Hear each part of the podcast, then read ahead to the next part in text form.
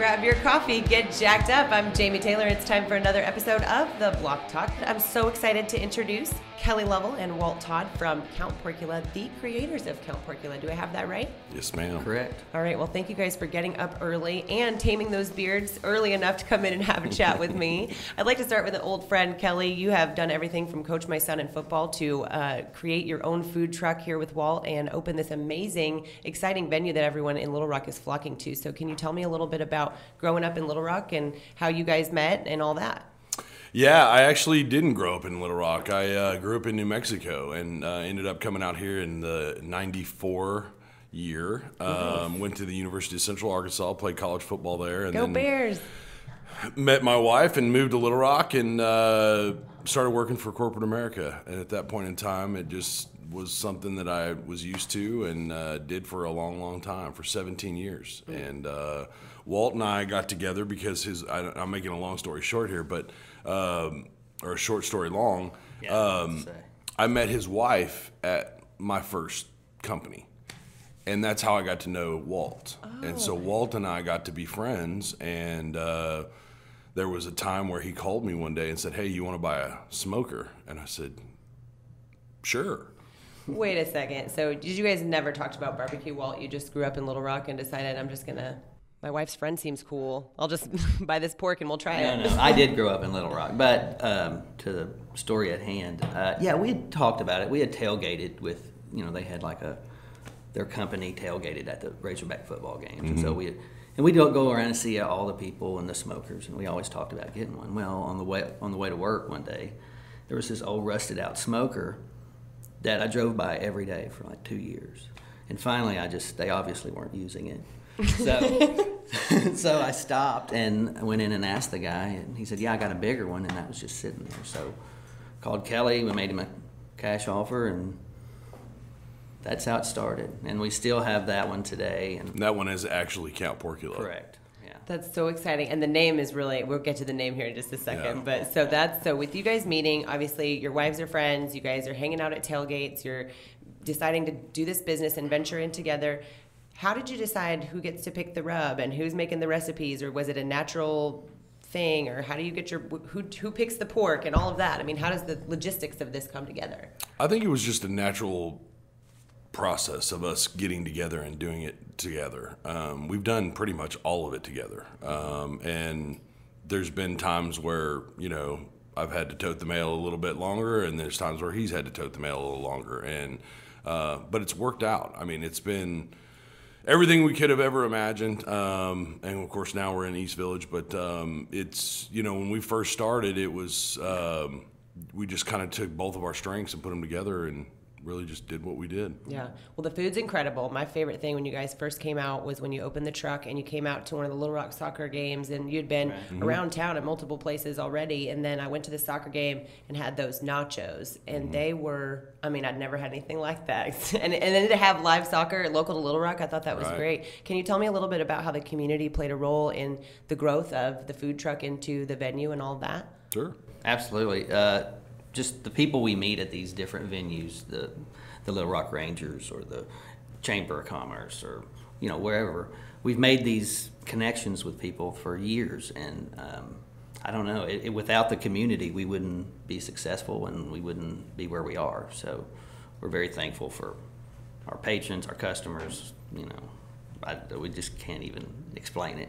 Yeah. It's, it's amazing. I mean, I have a similar experience, so I understand what you mean with the community connections because Little Rock seems like a little bit of a small town, even though it's kind of our, it's a mm-hmm. capital city, it's our big city, but at the same time, you can get a lot of accessibility to the connections you need to build a business or grow the business that you have already existing into a new area. So you mentioned East Village, so we can talk about kind of the move there. So you grow the food truck, you're this local, exciting, fun, everyone comes out to see you brand, and then you need someplace permanent, a brick and mortar where people can come and play. So tell me about the birth of the rail yard and Count Porcula, and then we'll t- touch maybe on that crepe truck that's been parking over there.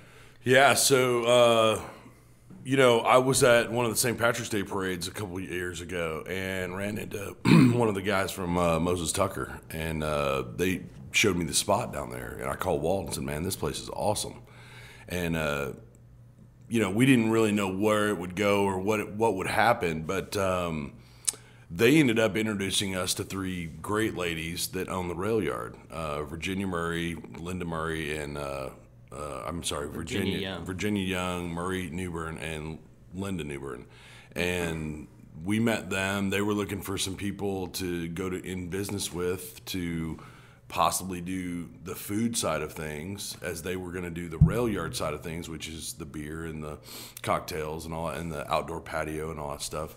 And uh, we got together and it just became a marriage. It was it was something that just kind of fell in our lap and it was it's been awesome ever since. And it couldn't have happened at a better time because Kelly and I had been cooking out of our trucks and out of the out of our kitchens. Our wives were just tired of it. Probably tired of for barbecue. years, Yeah. for like two years, Yeah. and um, and so we were just desperate, and we were we were looking everywhere, and it's it's one of those things that kind of feels meant to be Mm-hmm. because it just all made sense when it happened, and uh, when when we met the girls, uh, we knew it, and I think they knew it. I mean, we had a refrigerator in North Little Rock, and we had a, uh, our food truck in, in in out by England Highway, and you know, my house is in Hillcrest, and I mean, logistically, I mean, it was trying to figure out how to get to here to there, and starting to cater and starting to do all these things, and then we started doing whole hogs, and it, you know, it was just like. What are we doing? I mean, we were having wood delivered at both houses, and Right. I mean, it was it was crazy, crazy. we couldn't use the refrigerator because all of the works meat was in the That's right. Right. But what's so great about that is like when we first, so you guys are a part of the original three, which we call the Lost Files here on the Block Talk, which the first three interviews we did initially, we've actually are recreating. This is the Oh. first of those because we lost our first episodes. We were kind of logistically set up like Count Porcula when we started, and we had you know one thing over here, one thing over there. But I remember when I called Kelly to do that first interview, he was like. Uh, I got to go over here and do this and here and do that. I don't know. Right. We can work Yeah, this it was out. crazy. It's fun to look back now and see how the struggle sort of Mm-hmm. refined you guys into this completely solid, awesome, amazing business that sort of everyone just looks to as a cornerstone now in East Village as the area develops. It's just amazing because you guys have this reputation where we, we know where to go to find that food and to find a really, really good time at the rail yard. So, in that marriage, while you guys are, are building this brand of the rail yard, what would you say has been like the most fun, epic event, favorite thing that you've had at the rail yard since it's opened between Count Porcula and them, which I know will be hard? That's a tough one. I mean, aside from just getting things put into place and just seeing it all develop, I mean, I think it had to be our spring truck party.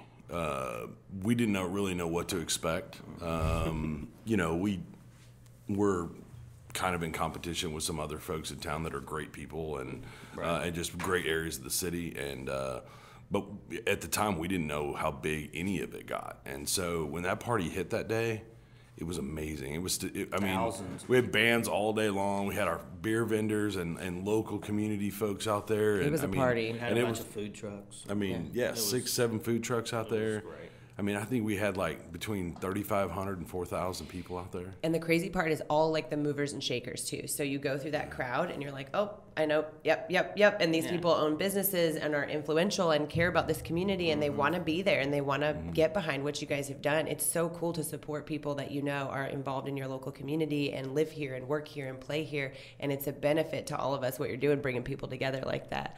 So food truck party. What about like the unique things that you guys do? For instance, I think you do s'mores in the wintertime. Is that right? Oh yeah, there's always something. Uh, you know, s'mores in the wintertime. Um, we do traditional, like you know, banana pudding and stuff, ice cream and stuff in, in the summer. So Has anyone pulled off karaoke night yet? Starting Tuesday on the sixth, actually. On the 6th, yep. So one of the things we really like to do is add value um, in your block of time. That's the whole point of the podcast, right? And so having you guys on, the biggest thing I really wanted to express to our listeners was this possibility that they have to open their business in Little Rock and to to be able to come to this area, especially East Village, namely, and be able to come in and say, okay, I, I want to do this. This is my dream.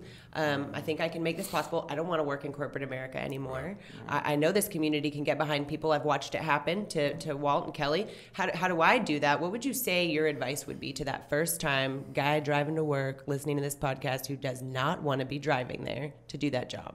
I would say find something that you're passionate about and chase it. I mean, that's all we did. We took a leap of faith, and the stars kind of aligned for us, yes, but you know, uh, we just had to jump.